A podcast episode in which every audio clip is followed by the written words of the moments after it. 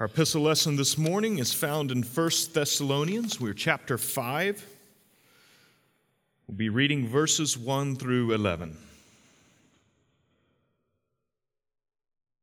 Now, concerning the times and the seasons, brothers, you have no need to have anything written to you. For you yourselves are fully aware that the day of the Lord will come like a thief in the night. While people are saying there is peace and security, then sudden destruction will come upon them as labor pains come upon a pregnant woman, and they will not escape. But you are not in darkness, brothers, for that day to surprise you like a thief. For you are all children of light, children of the day. We are not of the night or of the darkness. So then let us not sleep as others do, but let us keep awake and be sober. For those who sleep, sleep at night, and those who get drunk are drunk at night. But since we belong to the day, let us be sober having put on the breastplate of faith and love, and for a helmet, the hope of salvation.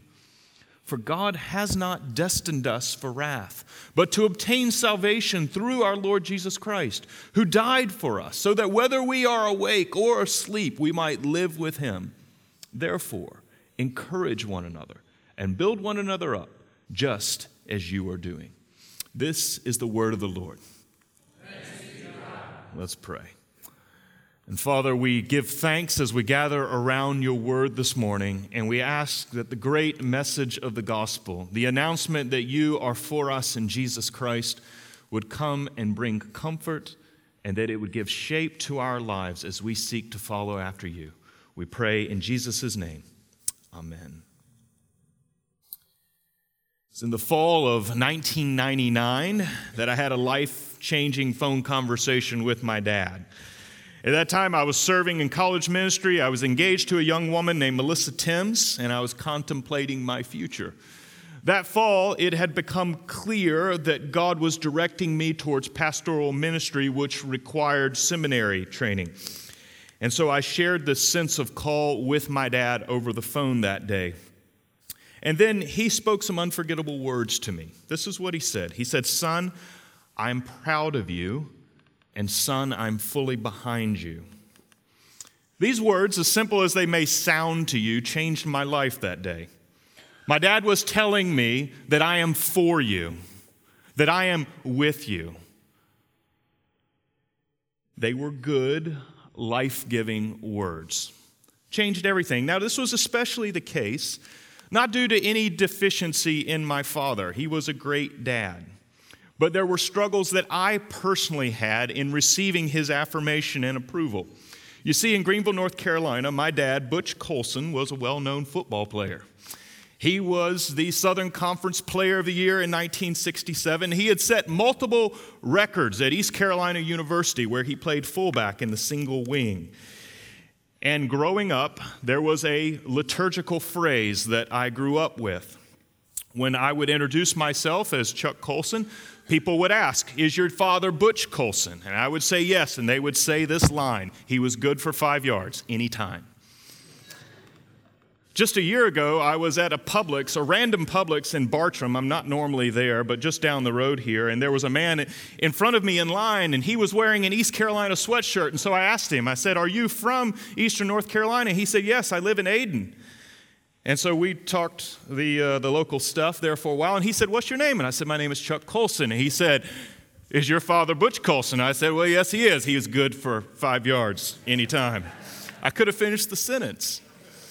And here I was, Butch Colson's relatively intellectual, non football playing son. At 16 years old, I was 5'7 and all of 130 pounds. I was not an impressive football specimen. And that created certain impacts in me. Was my dad proud of me? Did I have his approval? And so that day when my dad said, Son, I am with you and I'm proud of you. And then he went on to add that I think you're doing the most important thing that anyone could possibly do. Those words were emblazoned on my heart that day. They affirmed me in a way that almost nothing else could. It was that important. His words strengthened me, they emboldened me. And what they strengthened me and emboldened me to do was something that I'd already committed myself to do. And if we're honest with ourselves, this is one of the greatest needs that we have in the Christian life. It's to be strengthened and affirmed. But this need for strengthening and affirmation doesn't primarily come through a relational bond with another person. No, our greatest need is to be strengthened and affirmed by the Word of God itself, by God's very speech, by His very presence, to hear and know that God Himself is for us. That if relational words from a father can change our direction and course in life and our sense of affirmation, then certainly this only points to the far greater extent that God's personal word to you, that He is for you, that that word can change everything. And during the season of Advent, we're going to explore this very simple question how exactly is God for us? We'll look at passages from around the New Testament. Today we find ourselves in Thessalonians. And we have three different angles to consider from this passage about how precisely, how exactly God is for us in Jesus Christ. And so we're particularly focused on verses 9 through 11 this morning. If you have your Bible, please focus there in chapter 5. But the first angle that we'll consider is that God is for us in the determination of our salvation. Follow with me in verse 9. For God has not destined us for wrath, but to obtain salvation through our Lord Jesus Christ. And this is the wonderful statement of the grace of God that reaches back into eternity past, prior to the foundations of the world being laid, that God determined you Despite all of your failures that were known to him, despite all of your unfaithfulness, despite all of your sin that was known to him, God determined that you belong to him. He determined that Christ was to be the sacrifice for your sin. In his eternal plan, he came up with this and he set you apart. He singled you out to be his own. This is what Paul explains here that He's not destined us for the wrath that we deserved, but rather to obtain salvation through Jesus Christ. Now, for many people, when they hear of this determination, or we could say the word predestination or election, it's profoundly discomforting because it raises many questions that they find irresolvable and they don't know how to answer. And many people say, well, I'm not a Presbyterian because I can't believe in that divine determination. Well, friends, I am a Presbyterian and I do believe in it, but I can also confess to you that I don't understand it. but that's not my job either. Rather, what we do when we come to Scripture and when we read about the eternal counsels of God that set us apart for Himself, that those who believe in Jesus have been set apart for this. What our job is, is to affirm what Scripture does reveal, what God has said to us about that eternal counsel. Because as far as I know, none of us were there. Correct? None of us were there. And so, what we know is the little bit of slice and the little sliver that God does give to us, what He does explain about what was in His heart and mind. And, friends, that's what our job is, is to affirm that. And we affirm that Scripture says that all are responsible to believe in Jesus for salvation. And we affirm that Scripture teaches that none of us will do so. That we don't have a physical incapacity to believe, but we have a moral incapacity. That we're too locked up and lost in our own sins. But that God has freed some to believe. Paul explains this in chapter 1 of this same letter. If you follow with me in verse 4, he says, For we know, brothers, loved by God, that he has chosen you because our gospel came to you not only in word, but also in power and in the Holy Spirit and with full conviction. And so, those who were chosen, those who were elect, those who were destined, are those who receive the gospel in the power of the Holy Spirit, and their hearts are opened and awakened, and they believe and trust in Jesus. And friends, we are talking about a great and high mystery. And rather than search in and ask the questions of why God, rather, I believe the fundamental posture in which we approach these truths is to bow ourselves before a grace and a mercy that is simply incomprehensible. In the sliver of knowledge that we have about God's eternal counsel, and to give thanks that a divine determination is yours, and to hear that word, not in a cynical or doubting way, but rather in the most affirming way that you can possibly receive it. Like a father saying to his son, I am proud of you. This is God declaring that in Jesus Christ you belong to him. He has determined you for this not to obtain wrath, but to obtain salvation in his name. And friends, when this truth is held and when it's received, when it becomes ours, it has the power to redirect and reorient our lives. William Plummer Jacobs was the pastor of First Presbyterian Church in Clinton, South Carolina. It's a very small town, and yes, it's pronounced Clinton, despite the presence of a T in it. While he was pastoring the church just after the Civil War, he had 10 orphaned boys who he started an orphanage for. These young men were trained in a classical style of education, and they were also taught the scriptures. A college was then opened, Presbyterian College, just across the street, to train these young men and then young women who later came, who were all orphans, orphans from the great disaster of the Civil War but they were taught and they believed the gospel. And many of them went on to be pastors and teachers. And many went on to be missionaries, some giving of themselves all the way to the Presbyterian mission in Brazil. And these orphans who were without family, without name, without any love, who were brought into the orphanage, were transformed as they were taught the very doctrines that we continue to believe today inside of our Reformed tradition. And what changed them? What reoriented them? Friends, it's truths like this. These are not just abstract theological things that we simply get to think about. They are life transforming, changing realities. God declaring that He is for you in Jesus Christ and He was before you before the found for you before the foundations of the world. That is reorienting and it reorients those who are disoriented and those who are hopeless that God is determined to be for us before time. The second piece to this, though, of God being for us that we find in 1 Thessalonians 5 is in verses 9 and 10, the second half of verse 9. And that is that God is for us in the actual accomplishment of our salvation. Follow what Paul says For God has not destined us for wrath, but to obtain salvation through our Lord Jesus Christ, who died for us, so that whether we are awake or asleep, we might live with him.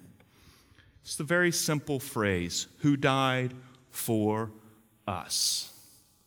And Paul is here speaking about the great events of Jesus' life in which he went to the cross and then three days later he was raised from the dead. And this is where Christianity stands out as unique amongst the religious systems of our world. While there are many impressive truths and many loyal adherents and followers of the different religious systems in our world, there is none that comes close to expressing salvation in the way that Christianity does. Because you see, Christians do not locate salvation inside of what a human being does or how they perform or how well they master a praying technique.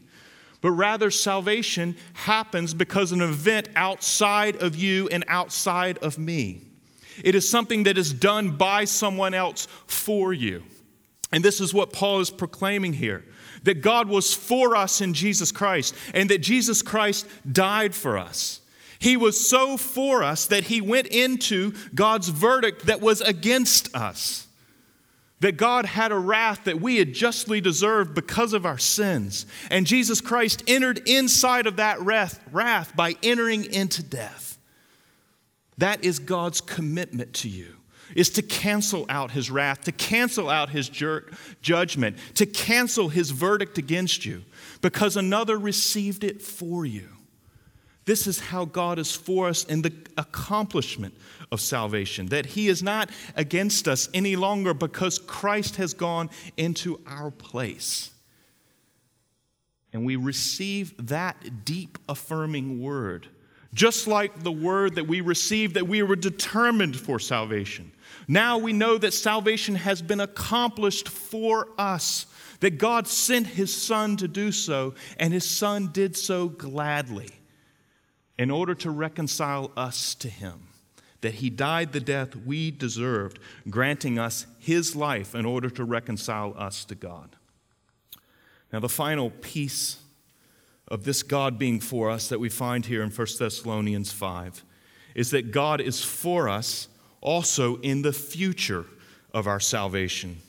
If you follow in verse 10, he explains who died for us so that whether we are awake, that is that means whether we are living, or whether we are asleep, that means whether we have died, we might live with him. And Paul here is picking up on language that he's used earlier in the book of Thessalonians. If you turn back with me to chapter 4, in verses 13 through 18. Paul here is engaging because there was a controversy about the resurrection and how events would play when Jesus returned.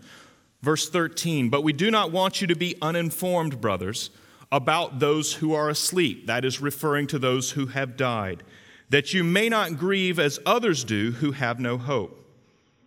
Verse 14 For since we believe that Jesus died and rose again, even so, through Jesus, God will bring with him those who have fallen asleep. Then he continues in verse 16 For the Lord himself will descend from heaven with a cry of command, with the voice of an archangel, and with the sound of the trumpet of God, and the dead in Christ will rise first. Then we who are alive, who are left, will be caught up together with them in the clouds to meet the Lord in the air. And so we will always be with the Lord. Therefore, encourage one another with these words. Now, many people find these words to be some of the most confusing in all of Scripture.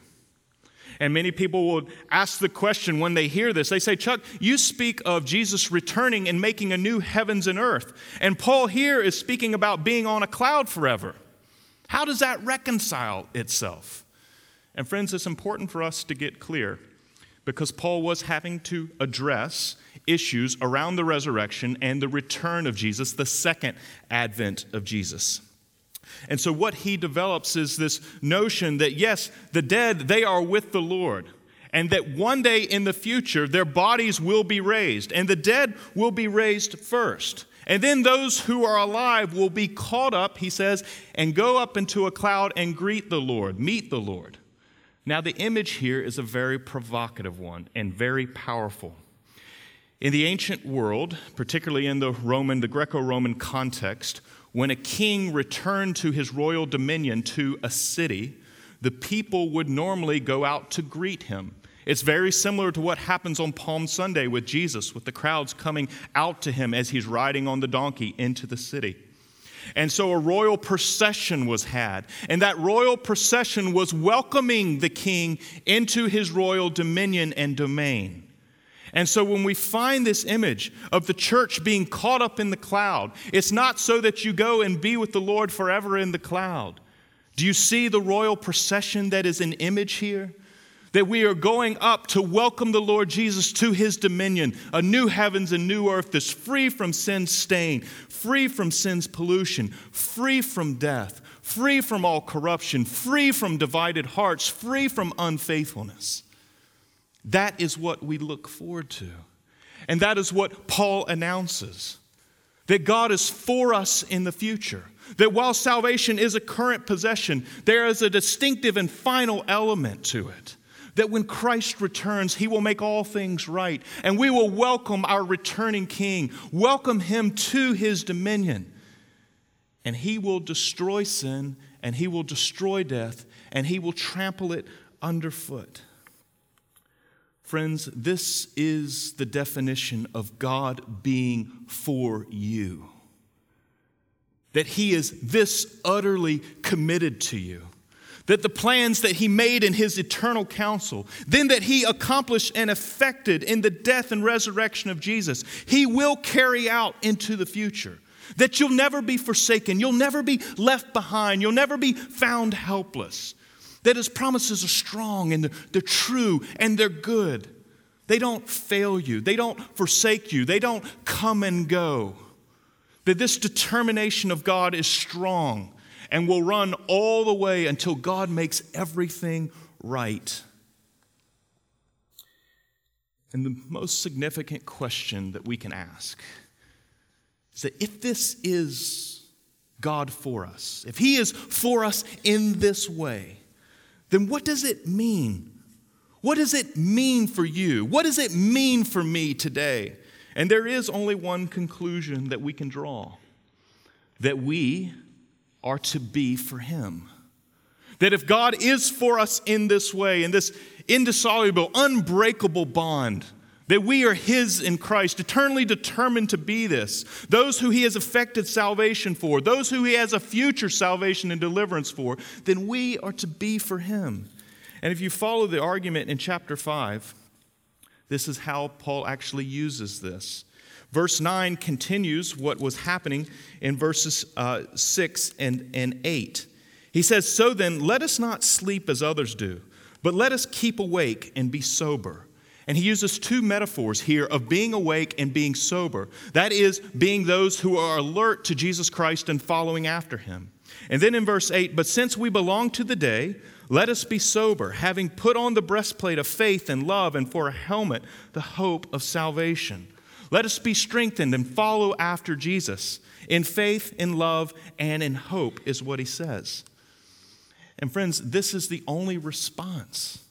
As those who have been set apart, as those who know that God is for us in Jesus Christ, and those who know that there is a future in which God will make all things right.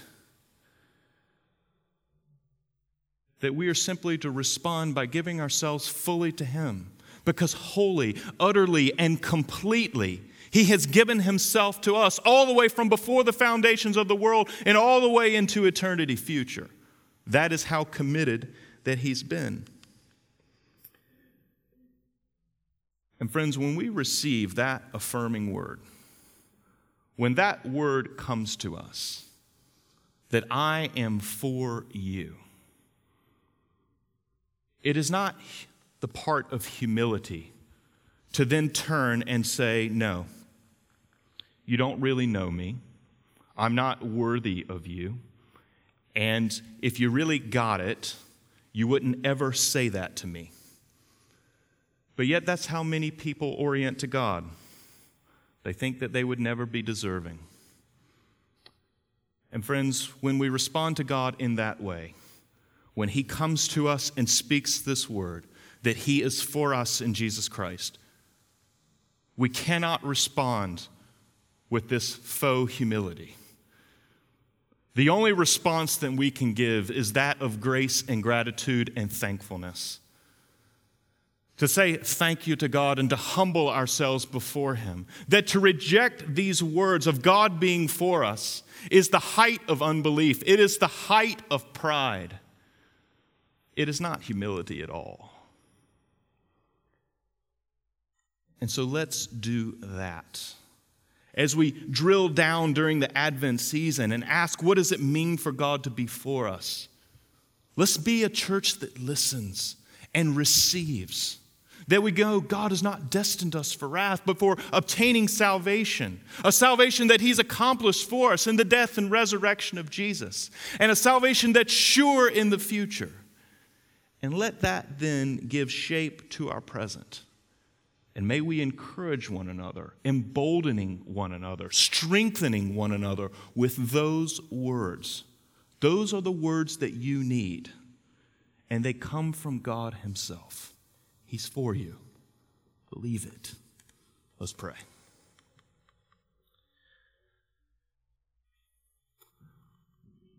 Father, we thank you for the great gospel message that resounds here in this passage and throughout the scriptures of the Old and New Testaments that you are for us and that you are accomplishing your great eternal plans of salvation.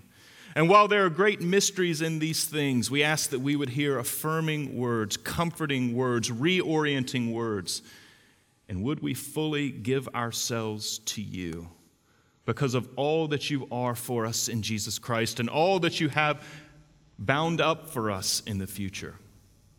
Lord, we ask that you would come and give us comfort especially in the midst of our grief. And may we grieve, but may we grieve as those who are not without hope.